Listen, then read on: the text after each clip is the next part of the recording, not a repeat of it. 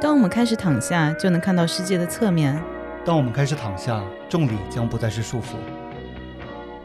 今天是十一月十八号，然后昨天爆出一个特别大的新闻，在游戏圈就是暴雪和网易分手了。也不能说是已经分手了，只是说他们现在放出消息说可能谈崩了，要分手。但是这么大的公司，然后两家公告这么一发，基本上就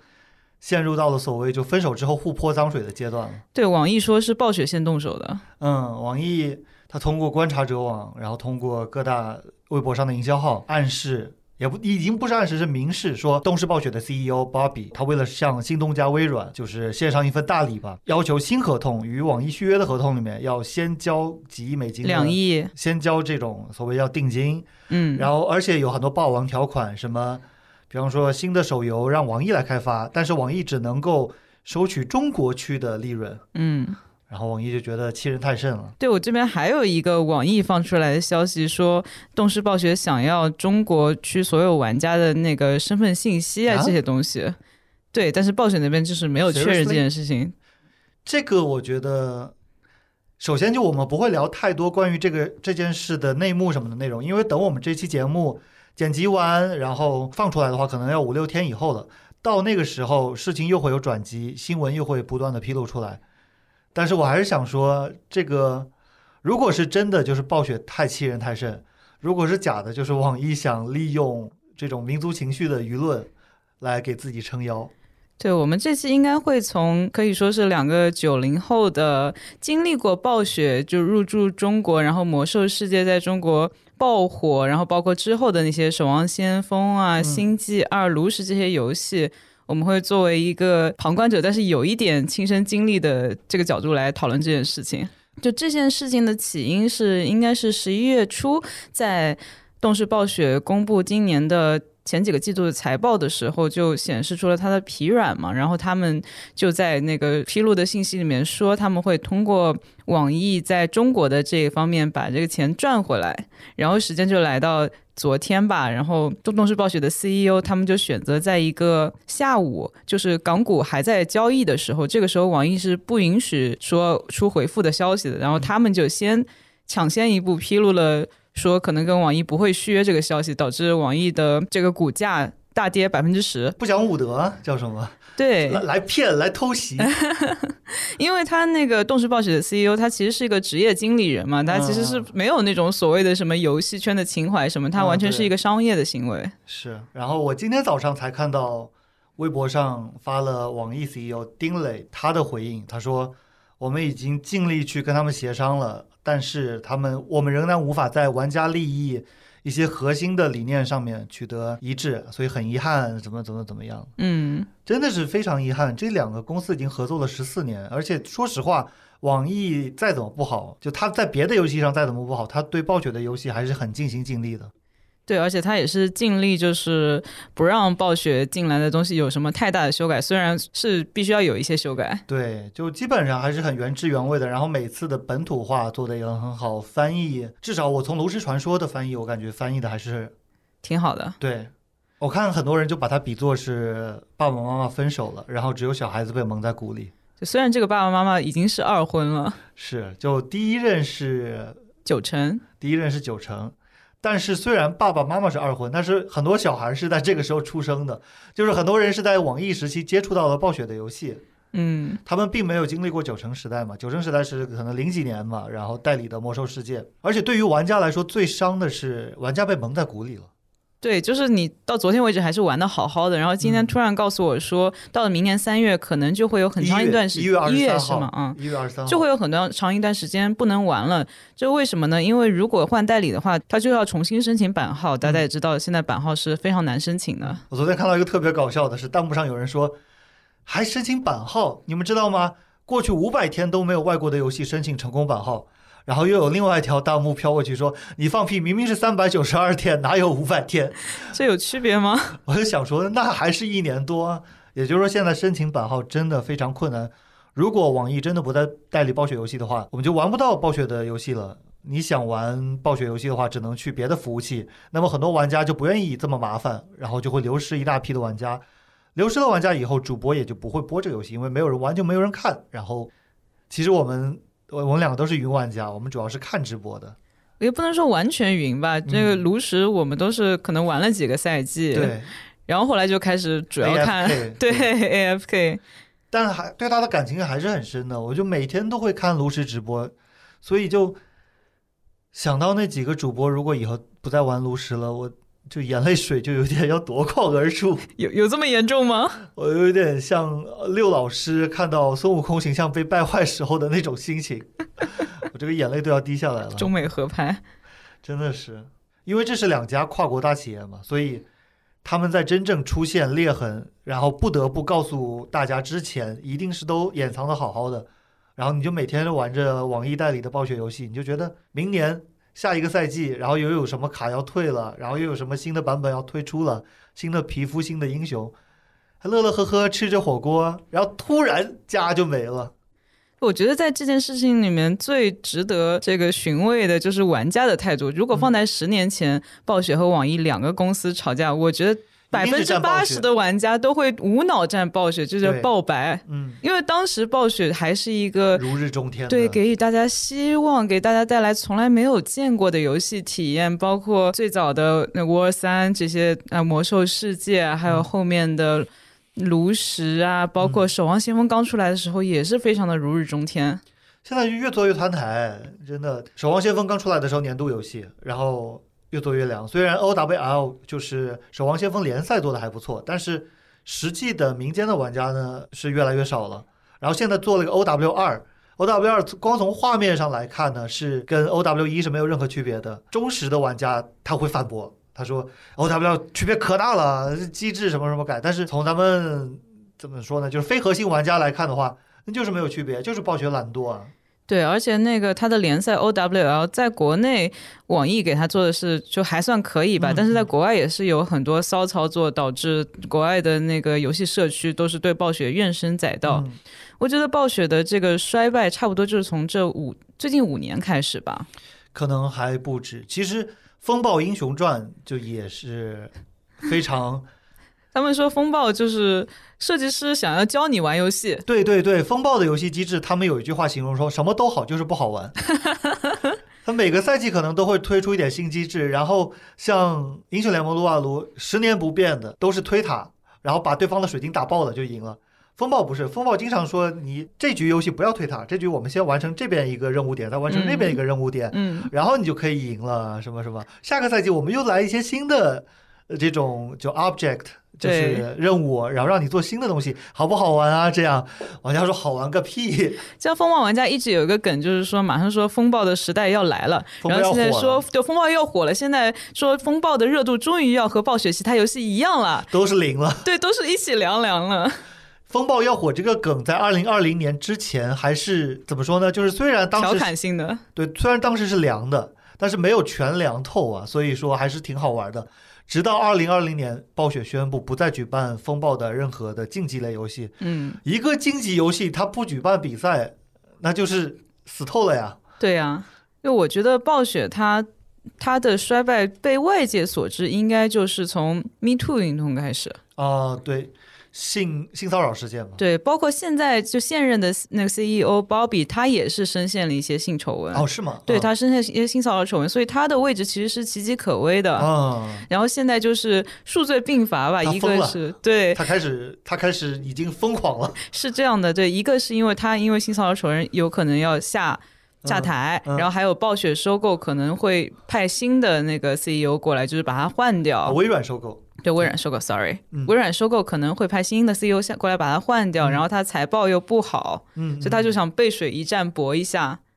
对他们那个性骚扰事件呢，我倒没有特别去关注，但是我至少知道一个梗，就是现在很多直男玩家拒绝改口的一个名字叫麦克雷。嗯，对，是 O W，是《守望先锋》里面的一个角色，但是呢，这个角色是以以当中一个设计师的名字命名的。那个设计师后来被爆出来性骚扰，对他陷入了 Me Too 事件。所以麦克雷他离职了嘛，然后所以麦克雷现在改成叫卡西迪。嗯，这个事情也告诉大家，千万不要用员工的名字命名人物，说不定那个员工哪天就翻车了。对，还有就是大家不要对嗯纸片人太真情实感，特别是这个纸片人的创造者还在世的时候。我觉得麦克雷如果不是麦克雷，他不叫设计师的名字的话，其实没什么问题。对，完全 OK 的。因为纸片人你永远可以给他改设定，但是现实中的人是不能改设定的呀。说到风暴英雄，其实很好玩的，有一个主播叫钱赞起，他的英文 ID 叫 Nostra Lee。这个人呢，原先是《星际争霸》的主播嗯， ，SC 二的主播，然后他转到了风暴英雄做风暴英雄的解说，结果风暴英雄凉了。然后 S E 二也凉了， S 一二就凑合吧，凑合吧，反正就本来就是一个核心向的游戏嘛。但是他在同一时期，他转向了炉石，然后他打炉石酒馆，然后他酒馆其实打的还蛮好的，就是国服排行榜上是有他名字的。嗯哼，结果现在炉石又要凉了，所以昨天有一条热评说钱赞起冒号说：“哎呀，我早就见得多了，因为他是连续转了三个暴雪的游戏，所以不能把鸡蛋只放在一个篮子里面。对，甚至我觉得这种事件如果是本来就凉的游戏的话，玩家心态会比较好接受一点。”对，就你这个游戏本来就凉凉的嘛，那你就没有什么大起大落的感觉。但暴雪是以前是祖上扩过的呀，不只是扩过，它可以说原来就是撑起竞技游戏的半壁江山吧。就魔兽世界首先一度是世界 number one 的 MMORPG 网络游戏，当然，MMORPG 这整个品类现在都凉了。对。但曾几何时，世界上的宅男宅女他们的标志就是玩魔兽世界山口山，包括之后火的很多 MMORPG 都是带了很强的魔兽的影子，包括 FF 十四啊，嗯再包括国内的啊某些游戏啊，这里不方便说，因为可能会被喷。嗯，然后以前 RTS 的代表就是《星际争霸》，就是《魔兽争霸三》。我其实是从魔兽魔兽三魔兽三我是玩过一会儿的，虽然我的实力非常差，但是那个时候魔兽三真的是世界级的游戏。当时的还当时有一个叫 WCG 的比赛，对，世界电竞集合的一个比赛，中国的 Sky 李晓峰拿了冠军。我记得央视都报道了，那个也是电竞的辉煌时代，而且那个时候 WCG 呢，它是一个聚合型的比赛，它有 CS 的比赛，它有魔兽的比赛，就很多游戏的比赛，不像现在是各家自己办自己的比赛，CS 办他们的 Major，然后 DOTA 办他们自己的 TI，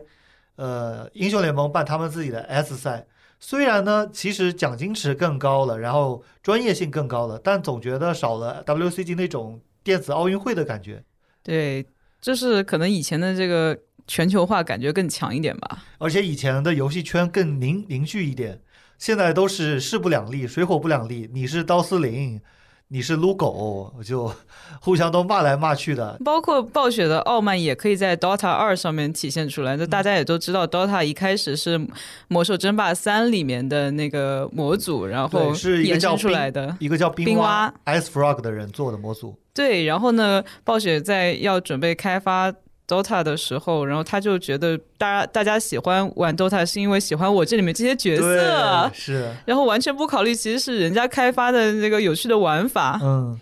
其实直到现在，就《魔兽三》里面的 RPG 都有工作室在做，而且收入不菲。就是据说是，如果你能开发一张很好的《魔兽三》争霸三 RPG 的图的话，一个月可以月入百万一个工作室。但是这个跟暴雪都没有什么关系了。，对，因为暴雪原来还想打压他们，就嗯不许他们做收费的。嗯，但是这个东西就跟暴雪没有一点关系都没有了。他赚的多是他赚的多，你是一分钱都收不到的。对啊，然后做风暴英雄也是投入了特别多的资源。风暴英雄是暴雪其他作品的里面的角色，就星际里面的角色、魔兽里面的角色、守望先锋里面的角色，全都加入了这个风暴英雄，依然奶不活风暴英雄。没错，而且《风暴英雄》还有《守望先锋》，它里面的有些素材好像就是暴雪他们原来想开发一个次时代的 MMORPG 叫的泰坦泰坦，嗯对，结果那个项目也黄了，嗯，就拿其中边角料做了一些新游戏。守望先锋背景里面的那个城市其实就是泰坦那个游戏的地图。嗯，守望先锋其实就是泰坦是野心太大，然后最最后用它的边角料做了一个 FPS 射击游戏。就主要我觉得现在已经不是玩 MMORPG 的时代了。嗯，是啊，当时其实已经就有点而且 MMORPG 它的核心玩法其实已经完全退版本了，就是说你要搞一个团本，然后呢要集齐十几二十个人，没有那么有空的。 对呀、然后在里面打生打死，打个几个小时。你说实话，撸啊撸打个五排都很难，大部分人打的还是单排或者双排，能凑到两个人就不错了啊。这这是个短平快的时代，嗯，还有那么多人玩手游，玩王者荣耀也是，就可能开个电脑玩英雄联盟都都懒，。开个电脑开机的时候，你王者荣耀已经可以打完一盘了 说不定对吧？反正我觉得暴雪它真的是祖上太阔了。所谓有以前有一句话叫“暴雪出品必是艺术精精品，对，现在不是这个样子了，现在暴雪，而且它跟网易时代有一件事情是有一个手游叫做《暗黑破坏神》，不对，我们还没有不朽聊到《暗黑破坏神》啊，不朽，因为我们刚刚聊的都是网络游戏，对吧？对还没有聊《暗黑破坏神》，《暗黑》也是暴雪历史上的一个里程碑。然后对现在《暗黑四》还在开发中，这个事情一出来的话，可能国内玩家对《暗黑四》也没有什么兴趣了。本身《暗黑四》那种游戏就挺难审批的，说实话。确实，而且很多人觉得就是三的那个现在，现在三已经没有那么好玩了。三对三做的绝对是没有一二好玩的。嗯，然后四出来的话，你说如果没有网易这样一个大厂帮你审批，你要审批到红点马月去，这个《暗黑破破坏神》的手游，它应该最早进入大家的视野，就那是个梗，对他在那个发布会上面说：“你们没有手机吗？”对就是他开发了手游，然后大家就很不满，然后他 们的那个我来讲，我来讲你，讲，这个是他们一个叫 BlizzCon，就暴雪嘉年华。然后在暴雪嘉年华上面，大家万众期待，就是前面先披露了《守望先锋》的更新版本、炉石的更新版本、魔兽世界的更新版本，嗯然后一个一个新闻，气氛都烘托到这儿了。嗯，最后大家寻思，哎，怎么也该披露《暗黑破坏神四》吧？结果宣传片一出来，竟然是网易开发的手游，叫做《暗黑破坏神不朽》，然后现场的人就非常的难受，对，各种那个道贺彩、喝 到贺道彩，sorry，然后有一个红衣哥，红他们叫他红衣战神，就是观众提问环节，嗯，红衣哥说：“这是一个过时的愚人节笑话吗？”Is it an out of season April Fool's joke？然后介绍人就很尴尬的说：“你们没有手机吗？然后马上就变成了一个梗，传遍大江南北。你们没有手机吗？Don't you all have phones？” 然后更离谱的是，讲这句话的人现在已经离职了。对，然后最离谱的是，在这一次网易和暴雪的纠纷之中，他网易这边传出来的消息就是说，暴雪他想要吃独食，他想要网易只拿国内的这个《暗黑破坏神不朽》的营收，然后暴雪拿所有其他全球地方的营收。嗯但是呢，呃，暗黑破坏神不朽还是会继续做的，因为他们签的是独立条约。对他已经做了，就暴雪以前出的这些游戏，真的是世界级的大作，没有办法对它没有滤镜，很多人。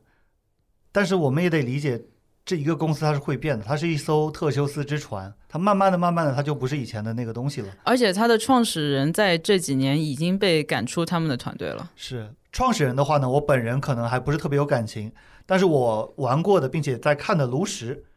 他的首发团队 Ben Brode Ben Brode 走了，然后他自己现在新开发的一个游戏已经上线了。守望先锋的主创团队 Jeff Kaplan 也走了，他好像是加入拳头的，就是英雄联盟的公司了。嗯，这么多好游戏，他们原先做他们的人已经走了，那他究竟还能够保持原来的风采吗？显然会要打一个问号。对，就是这几年的他们的人事变动，其实很多，包括他下面很多的主创啊，还有嗯这个创意人员，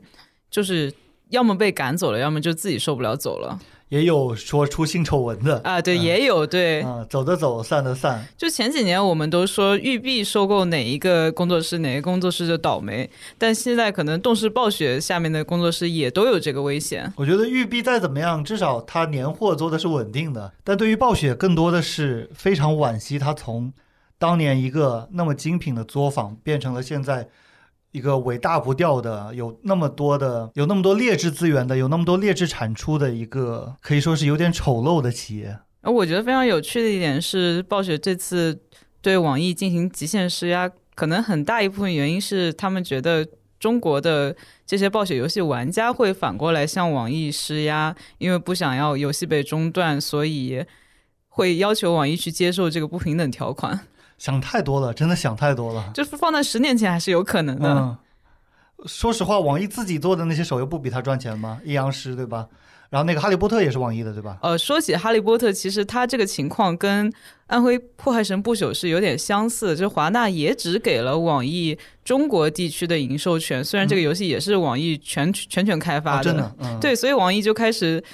既然你对我不仁，我对你也不义，我就开始杀鸡取卵。呃这个游戏开始各种骚操作、骗哈利波客特，对《嗯哈利波特》手游，嗯。所以我就玩了没有多久就退坑了，因为实在又干又 氪。网易确实不是什么好东西啊，它对就是氪金氪的非常厉害啊，但是它对于暴雪肯定是不薄的，对吧？仁至义尽啊！嗯好像暴雪全家桶的营收只占百网易的百分之三。嗯，是的呀，它首先，网易它也不是一个纯游戏公司呀，它还有他还养猪呢。我是想说，还有网易云音乐，我还在上面 哦。呃，老张是网易网易云音乐的音乐人，嗯，就它有其他的各种渠道的营收。首先，就游戏都不是它的唯一的项目。啊嗯，然后，网易还有那个《第五人格》，也是对，其实《第五人格》也是模仿国模外仿的黎明杀机的。对黎明杀机，但是呢，这里如果大家不知道的话，可以科普一个小知识，就是游戏玩法是没有专利权的。对，没有办法申请版权，就你抄，大家可以看得出来来你抄，全世界都知道你抄了。但你没办法。对，因为如果这个是侵权的话呢，那撸啊撸就不会这么火了。撸啊撸的玩法是抄 DOTA 的，对，然后呢，DOTA 一开始也不会那么火了，因为我打 DOTA 到他，他是基于的 War 三的， 啊他的是人物是超 War 三的。嗯，包括如果这个游戏玩法算是抄袭的话，那可能全世界有一半的 MMORPG 都没有办法出来，因为都算抄袭《魔兽世界》反正我作为一个在二零一六年就已经不玩炉石的，但一直每天都会看炉石直播的人，我还是挺伤感的。你之前对，炉石直播现在还红火吗？我是当年应该是在 YY 直播开始看碧游侠，碧游侠应该是当时的 top，嗯，然后后来他又转到虎碧牙游什么侠的，现在前几天啦啦啦在直播里面说了，碧游侠可能已经不做了。就偶尔直播一下，不会全职直播了，因为他已经靠直播赚不到钱了。他很久已经不做炉炉石直播了，他后来去做游戏王了，没有，他好像是播了一段漫威对决对，然后后来也是个就是游戏啊，王，后来就游戏王是吗？嗯，没什么人看，说实话，卡牌游戏只有炉石有人看，真的。就现在炉石直播的话，还是会有人看，并且有一个叫戴家伟的主播，就是一零树，他的很多梗还蛮出圈的，他很多梗都是猪脑过载，嗯，就有一有一个很著名，就是他在打对和打错之间反复横跳，嗯，就是突然意识到自己打错了，然后又觉得自己好像没打错，然后再一看发现啊真的打 错了，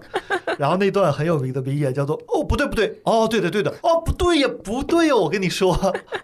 我记得我以前还看炉石直播的时候，就是有一个账号叫天天卡牌，对现在还哎就在做很多人去投各种主播的那个搞笑瞬间在嗯那上面，然后就出了很多著名的梗。像昨天出了一期新的斗鱼时刻，就天天卡牌做的，嗯，然后本来其实现在因为现在说实话直播也稍微炉石直播稍微下降了，嗯，然后很多素材也不太好看了，每期都会有人说这也 能上，然后昨天那期就变成了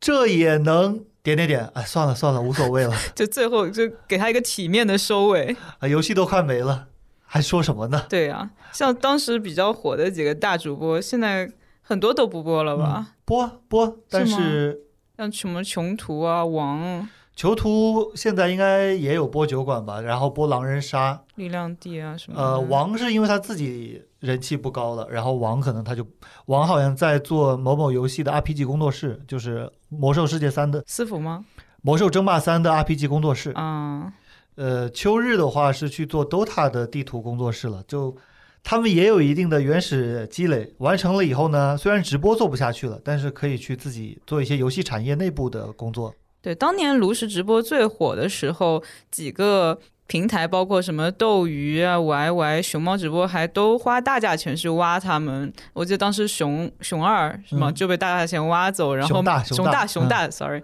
被大价钱挖走，然后开了跑车，然后什么。那个熊极速起飞还害了好几个一起在车上的主播。熊大坐牢了，他开 GTR，然后嗯，当时有个梗叫弹射起步，弹射起飞，对嗯，，然后很多人说他把人撞死了，这个是没有的。那个人就被他撞的伤者，后来还跟他一起在直播间出现过的。就他出狱以后，邀请那个人跟他一起直播什么的。然后熊大好像现在还结婚了，干嘛的？反正也不红了。嗯，当年最著名的是安德罗尼，艾伦罗尼还有板娘，对他们两夫妻被虎牙以一亿人民币挖走。我记得当时有个特别火的梗，就是安德罗尼猜奥秘，嗯嗯，现在去了虎牙，其实说实话，离开斗鱼的主播都不太行。就我觉得去其他平台也可以，去熊猫的就是完蛋，因为熊猫就是后来做不下去了。但是谁能想到呢？熊猫是王思聪开的呀，大家都觉得肯定很有钱，就没想想到熊资本家也会跑路啊！对啊，就没想到熊猫居然也能倒闭，而且倒闭那么快，哎还对，包括我很喜欢的一个主播，就是当然不是播这些的，叫迷之声，他也是嗯当时被挖到熊猫去，然后后来熊猫跑路，他只能回到 B 站。嗯，就现在的话，戴家伟还是有人看的。然后我经常看的其他的像狗贼啊、啦啦啦呀、这些他们的人气是比他们巅峰时期少了，但是呢，因为积累下来的那么多观众，嗯，还是会定期去看的。而且而且两个人都有自己的特色，像狗贼是玩房战，啦啦啦是玩竞技场。那么喜欢看这两种比较相对来说偏门的直播内容呢，就会固定的去看他们。像他们自己的风格也是比较固定的，像狗贼的风格就是大喊大叫，他们说甲亢型主播， 然后啦啦啦呢就是比较我呃彬彬有礼一点，对文，质那个彬彬 B 六侠以前都一直说啦啦啦是公务员，好像原来是啦啦啦以前是广州海关的警察，啊，对他对是在机场做安检的，然后他辞了这个工作去做直播了，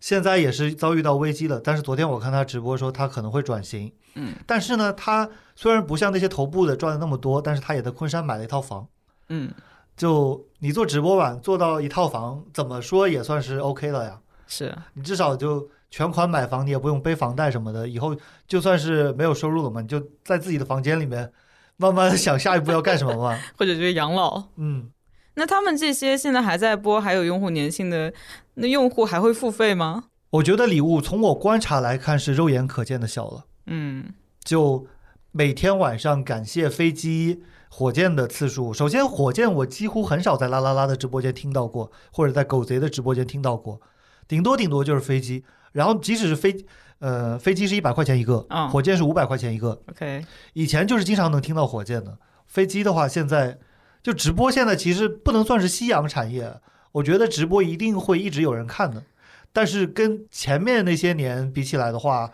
消费群体可能理性了很多。我觉得是这样。直播现在很多都转到竖屏的直播，就手机短视频平台呃的直，播。你说是吧看直播的人，对对，对，很多都，那游戏直播确实是非常夕阳产业了。而且还有那种购物直播，对，嗯，直我播是带货。我是不明白带货直播有什么好看的，说实话，我觉得一点意思都没有。你想想以前的电视购物其实是一样嗯的意思。是啊，但是电视购物 真的会有人去买电视购物吗？如果没有人买，就不会有那么多电视购物台了。啊，说的也是啊、不懂，反正我还是不太懂，我觉得挺浪费时间的。如果谁特别喜欢的话，可以在评论区告诉我们为什么喜对，欢这看。乐趣在哪里？对我也我也愿意听取一下像。我本人是不看直播的，包括直播购物我也不会看。然后游戏直播虽然我以前一直看，但是我都是看录播，因嗯为我是要追求一个掌控感。你这种就叫喜欢看游戏实况的，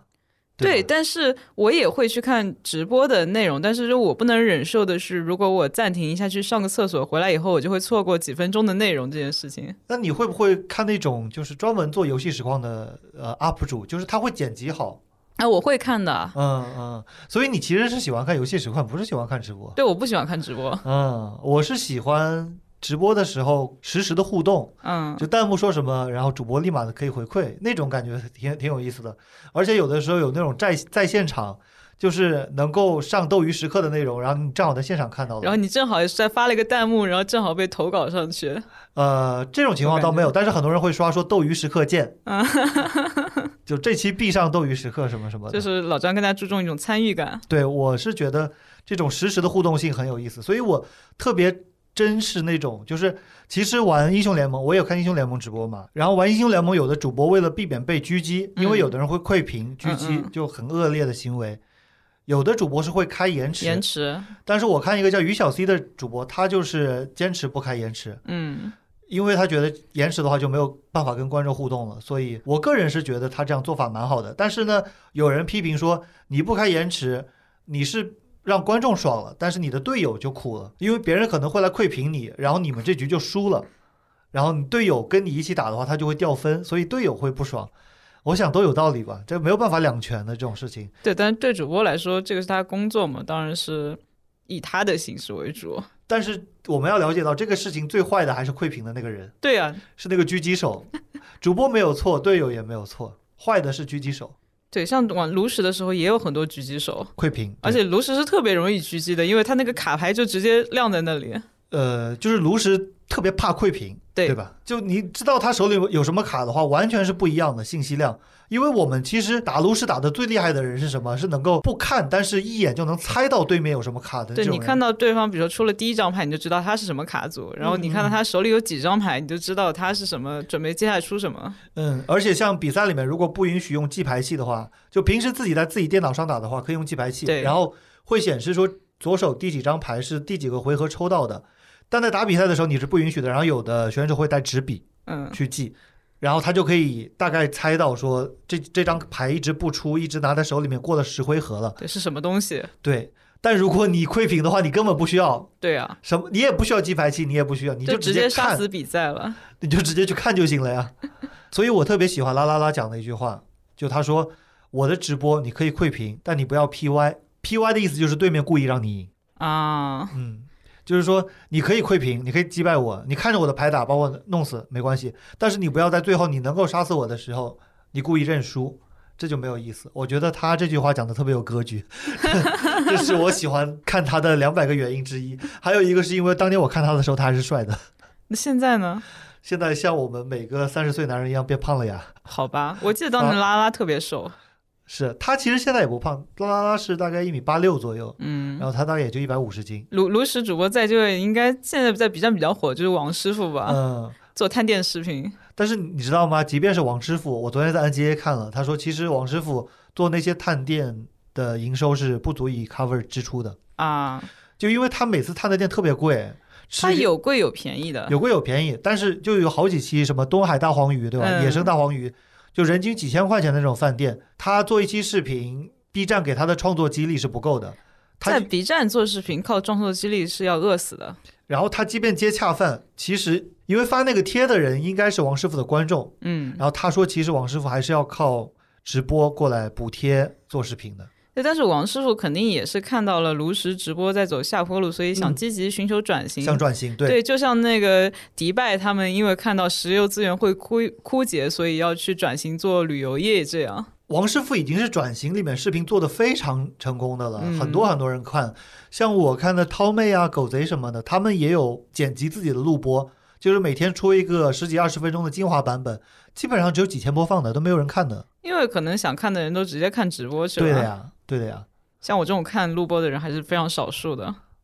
还有就是王师傅的视频，我觉得很多人去看他的那个美食探店视频，主要就是为了看他和毛毛什么时候复婚。王师傅前段时间跟易林树嗯，呃，他们两个合作了一次，就是因为他是每天下午直播的，他从一点半一直直播到晚上大概十点左右。每天五点的时候，他会从门口端上一托盘饭过来，然后就直接在那个直播间夸夸夸开吃。 然后他们就说：“给你送饭的是牢头吗？” 他说：“不是，是我老婆。”所以就说是牢头在养猪。啊、就他吃的是牢饭，每天五点准时送，而且真的是雷打不动，就是基本上就是十十六点五十九或者十七点零一分送过来的。其实那个牢头养猪记是他老婆做的一个频道， OK，嗯，因为他老婆也想做一点自己的事业，对，然后他老婆手艺很好，但是他们那个节目就做的不是家常菜，是做一些比较有意思的东西，比像如是什么说伊比利亚黑猪火腿，啊，然后什么四磅重的超级大汉堡，嗯哼，专门买了一个那种美国的 smoke grill，就是烟熏炉嗯去做牛排什么的。啊，是这种的呀，然后他们跟王师傅联动的那期就是用那个烟熏炉做牛排。嗯，然后伊林树大家也是说他很早就开始转型了，因为他每天大概打到七点钟左右，他会有一个叫老年人时间，嗯哼，就是玩一些主机游戏什么的。大家说啊，原来你小子早就有消息了，这么早就开始转型了。 而且弹幕还很开玩笑的说。炉石凉了，对你的打打击最小，因为弹幕全是在骂你的，根本没有人在聊游戏。笑死了，他们有一个梗叫“大家伟菜逼，大家伟菜逼，大家伟菜逼”，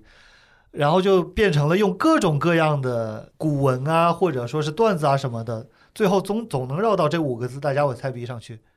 但即便是一个这么自带梗的主播，其实真的冷静下来，就不嬉皮笑脸、不开玩笑去分析的话，炉石万一凉了，他也会受打击的。就他的基本盘一定是看炉石的，虽然他自带梗，但是这个游戏不能播了以后，究竟他还能不能有现在的热度？我个人认为是一定会受打击的。对，而且像暴雪这些游戏，包括魔兽世界、炉石这些，如果真的官服的话，玩家这么多年在里面投入的金钱，嗯也不是说不说精力了，他在里面就是通过官方氪的金，等于都全部打了水漂。而且炉石是一个很特殊的游戏，比方说你去玩 Wife 的 Apex，然后你没怎么氪金的话，你用它本身自带的基础角色是可以玩的，你多几个角色并没有比原先的基础角色强，嗯，只是可能多的那些角色更适合你。如果你想用那个更适合你的角色，你就可以玩，但你也可以练基础的角色，它练练出来的实力是一样的。对，其实跟王者荣耀一样，就是不氪金也能玩，对，氪金只是会让你变得更好看。但是炉石如果你不氪金、不买卡包的话，你有些牌没有，你就是打不了。基本上没法玩。对你只能用一些原原始的所谓蓝白卡组，嗯，然后每个赛季都会有人出那种所谓叫做上能上传说的蓝白卡组，然后意思就是说平民玩家也能玩，但是说实话，也就是能玩了。对，而且是非常考验极限的操作的。呃，非常考验技术，你一定要把那套打法给对，因为他要卖他卡包，他的成卡肯定就是当版本嗯最强的，或者说最适合用来搭配卡组的。至少新卡是最强的。对现在有一句话就是“成卡多 逗逼”，但是新卡一定是强的，而且新卡叫越来越超模，嗯，他们英文叫 OP，叫 Overpowered，就新卡一定是会比原先的卡要超模。对，要不然他怎么卖新卡给你呢？所以就是你去一个新的服务器没有卡的话，又不是个个都是大款，从头再来，而且包括你之前拿到的所有的活动的卡背这些东西都没有了。嗯，很多的不说很多吧，就我记得有一个卡德加的皮肤是限定的，是时间限定的，你有钱都买不到的，买都买不来的。 所以这一波一定会流失很多的玩家，流失了玩家以后呢，主播就流失观众，然后主播流失观众，他就不能播我想播的内容，即便这个主播，我其实挺怕主播就从此不播了的，因为我其实看过好几个主播，他们都不播了。他如果做直播赚不到钱，他肯嗯定就不播了呀。有一个罗西基叫竞技场二哥，他是被弹幕批评情商太低，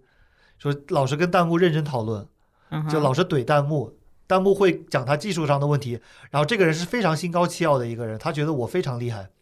大部分情况下他说的也是对的， 但是这种人是不好的。就你像那个啦啦啦的话，有的时候他就呵呵一笑就过去了，他就不跟弹幕争。罗西基喜欢跟弹幕争，但我觉得这些这样的人就是给观众提供了一种不同的互动体验。是，就有的人就喜欢怼来怼去的，但是事实证明，喜欢这样的人还是少数，因为他 不抖 M 比较少。因为他不播 了。嗯、我我而且因为我以前自己做直播的时候，我给罗西基发过私信，嗯，然后我给其实给好几个主播都发了私信，只有罗西基回我。我给啦啦啦，我给涛妹，我给你给他狗们发什么了？狗，我就是说我现在刚开始做直播，然后有啊什么意见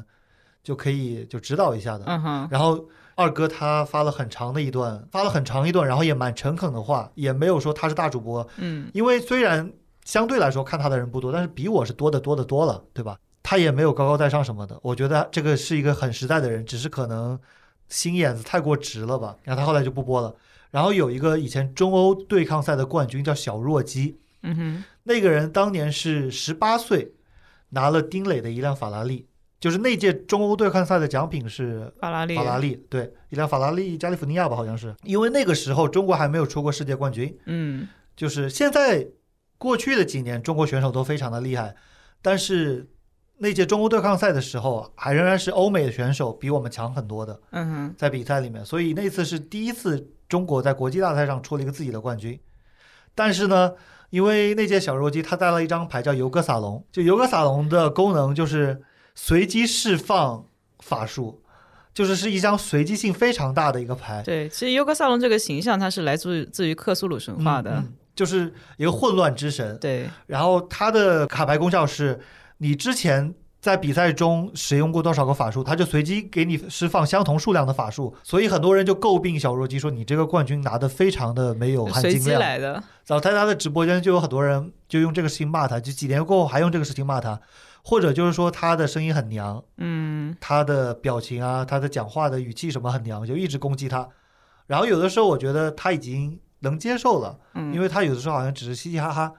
但是从他后来停播又证明，其实他是被喷子喷的有点难受了他。啊心里还是过不去这一关。嗯其实，在那个版本，就很多人都用尤格萨隆这个卡组啊，嗯，而且运气也是实力的一部分嘛。我觉得虽然他那届可能确实不是技术最强的选手，嗯，但是归根到底一句话，比赛允许为什么不能用呢？对啊，又没有说比嗯赛不而能带。且游戏的机制就是这样，那几个版本就是非常推这个随机性我觉得你可以去觉得他这个没有含金量，但你不要去攻击他，呀。对他只是做到了他该做的而已。他能够带，他为什么不带？法拉利能够拿，难道他还要退给丁磊吗？对，不是他拿，那可能冠军也是另外一个欧洲人拿，对你也没有什么好处啊。对啊，总不能说，哎呀，对不起，我这个是用尤格撒隆赢的，我不配，我法拉利还给你。就喷子真的是没有道理的，很多是出于嫉妒。对啊，而且就是你在网上，特别是直播间啊，或者各种匿名平台，嗯喷人并不需要任何的负任何的责任嘛。就小弱鸡这个主播，他显然是一个心理素质比较差的主播。嗯，但是如果我是在他的位置的话，呃我你可心理能素质更差。对我觉得我们大部分人是没有做主播的心理素质的。嗯，做主播真的是要逆来顺受啊那种，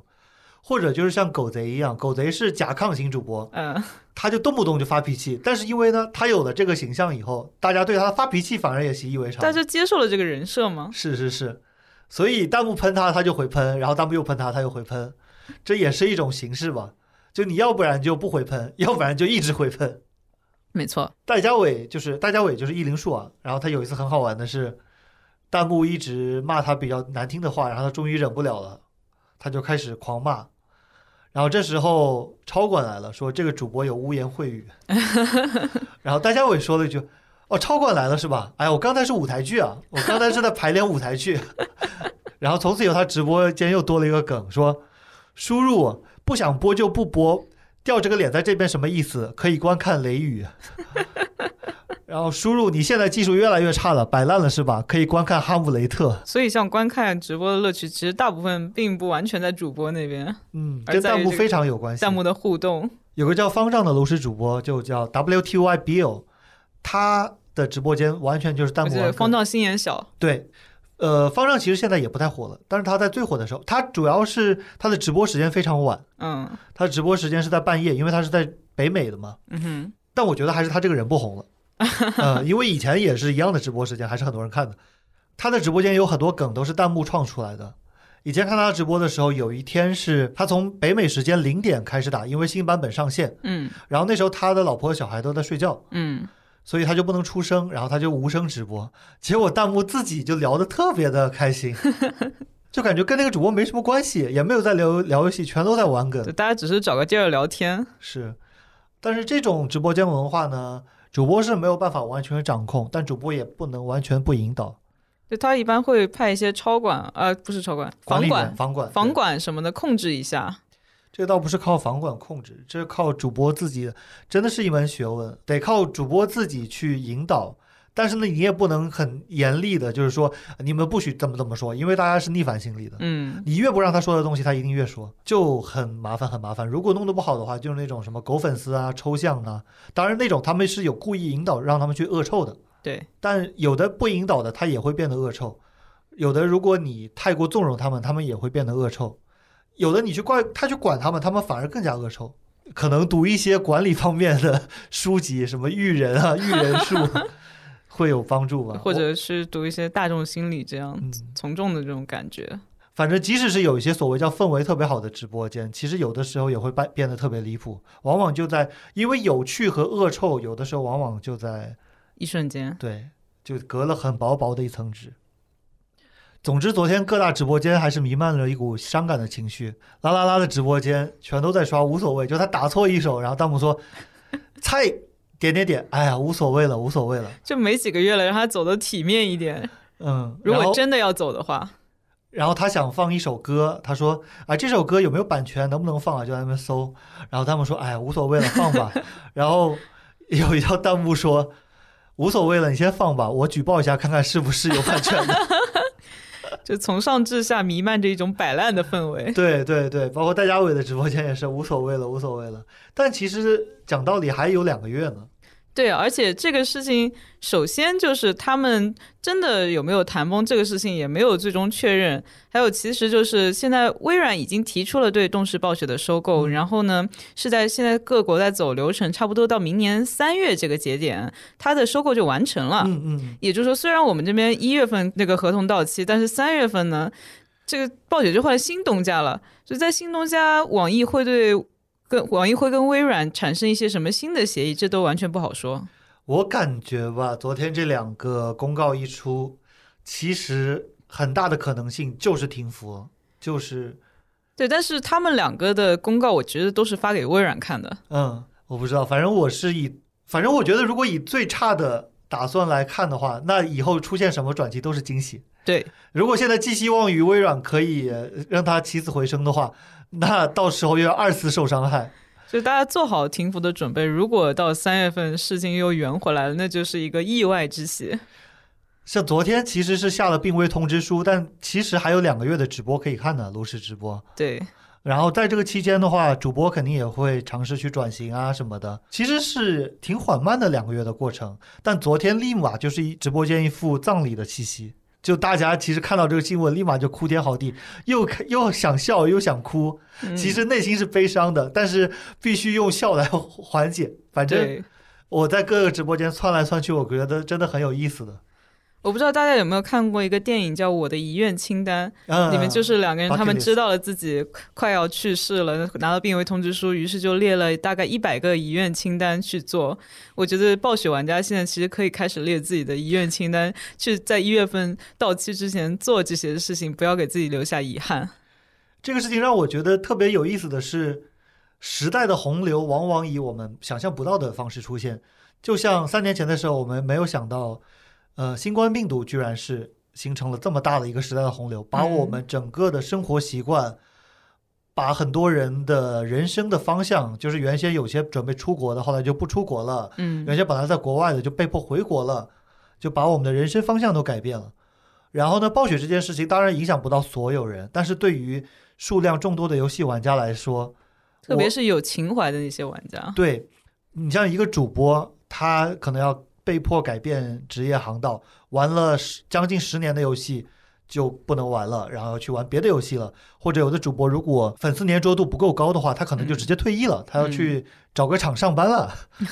找个电子厂去拧螺丝了。呃，然后像我作为观众也是，我看了那么久的游戏，可能就被迫就改变了。就没有想到十四年的这个代理的关系，居然就是说断就断，而且断的这么的决绝。嗯，可能有的人觉得这只是一些游戏，而且只是所有游戏里面的一小部分，它的一个变动竟然会对这么多人产生影响。但是你仔细想一下，如果你每天花了好几个小时在里面，于对，对于主播的话，每天花十个小时在里面，就它其实比你每天吃饭的时间都多。比你上班的时间都 多。那主播的话就是上班，对吧？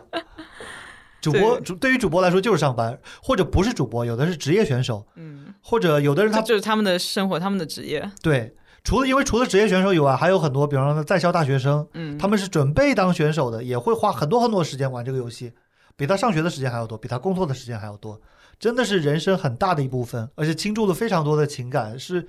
而且对他来说是非常正面、积极向上的一个东西，因为是他人生中少数做成的一件事情，他做这个事情比别人厉害，所以他觉得自己在这个里面很快乐，马上他这个快乐就要被剥剥夺走了。所以说这个外部的变化真的是无法预料，只能大家好好享受当下吧。嗯，虽然不能碰瓷说是跟什么战争相比的，但确实也不叫天灾人祸，就是一种时代洪流的感觉。嗯，作为一个普普通通的玩家，被席卷在当中，原来发现自己能够决定的真的很少。